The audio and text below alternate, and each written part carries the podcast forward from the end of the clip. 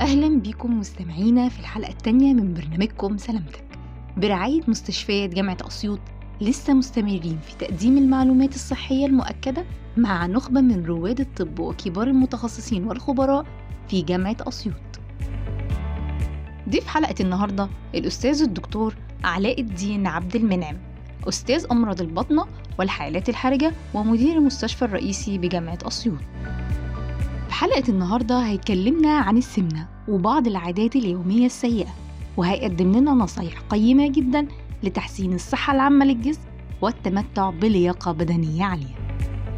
بنتكلم النهارده على موضوع توعوي. وهو في نفس الوقت مرضي برضه مرض السمنه آه، لاحظنا في الفترات اللي فاتت إنه بينتشر انتشار كبير بمعدلات كل الأعمار. حتى في يصيب الشباب دلوقتي والناس السن الصغير. آه وده عشان بعض الحاجات الخاطئة اللي إحنا بنستعملها منها ال fast foods الوجبات السريعة المعده بره المنزل وكده والبعد عن الرياضة.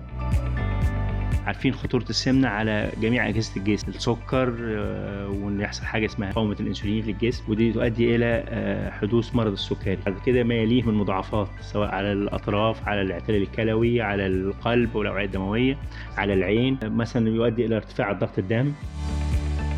تأثير السمنة دي على ضغط الدم إن أنا لو أقلل كل 10 كيلو جرام الإنسان بيفقدها أو المريض بيفقدها من وزنه نزل له آه، ضغط الدم الانقباضي من 4 ل 10 ملي ميركوري وده طبعا حاجة كويسة من دون العلاج أو زائد العلاج.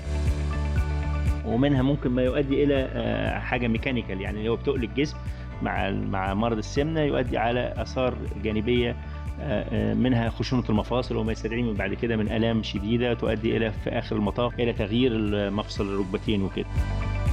تغيير نظم الحياة عن طريق ان هو ممكن يتمشى كل يوم نص ساعة عن طريق إنه ياكل أكل صحي خضروات وفاكهة كتير أحسن من الحاجات المحفوظة وأحسن من الحاجات الدليفري. آه، وده آه، يؤدي إلى آه، تظبيط نسبة السكر في الدم يؤدي إلى انخفاض ضغط الدم يؤدي إلى نقص معدلات الكوليسترول اللي بزيادة اللي هي تسبب ما بعد ذلك تؤدي إلى ارتفاع ضغط الدم وتؤدي إلى قصور الشريان التاجي ومضاعفاته بعد كده.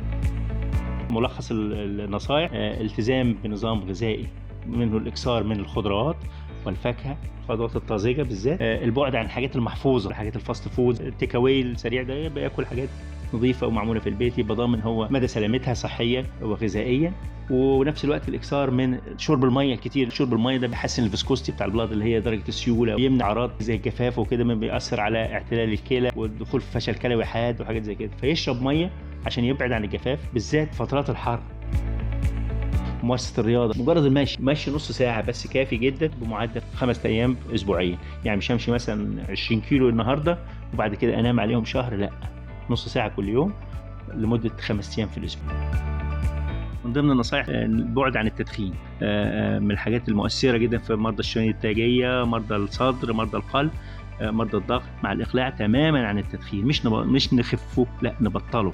فضروري جدا الامتناع عن التدخين ننصح, بها شباب وكبار. العلاج يؤجل المضاعفات ولكن لا يمنع حدوثها.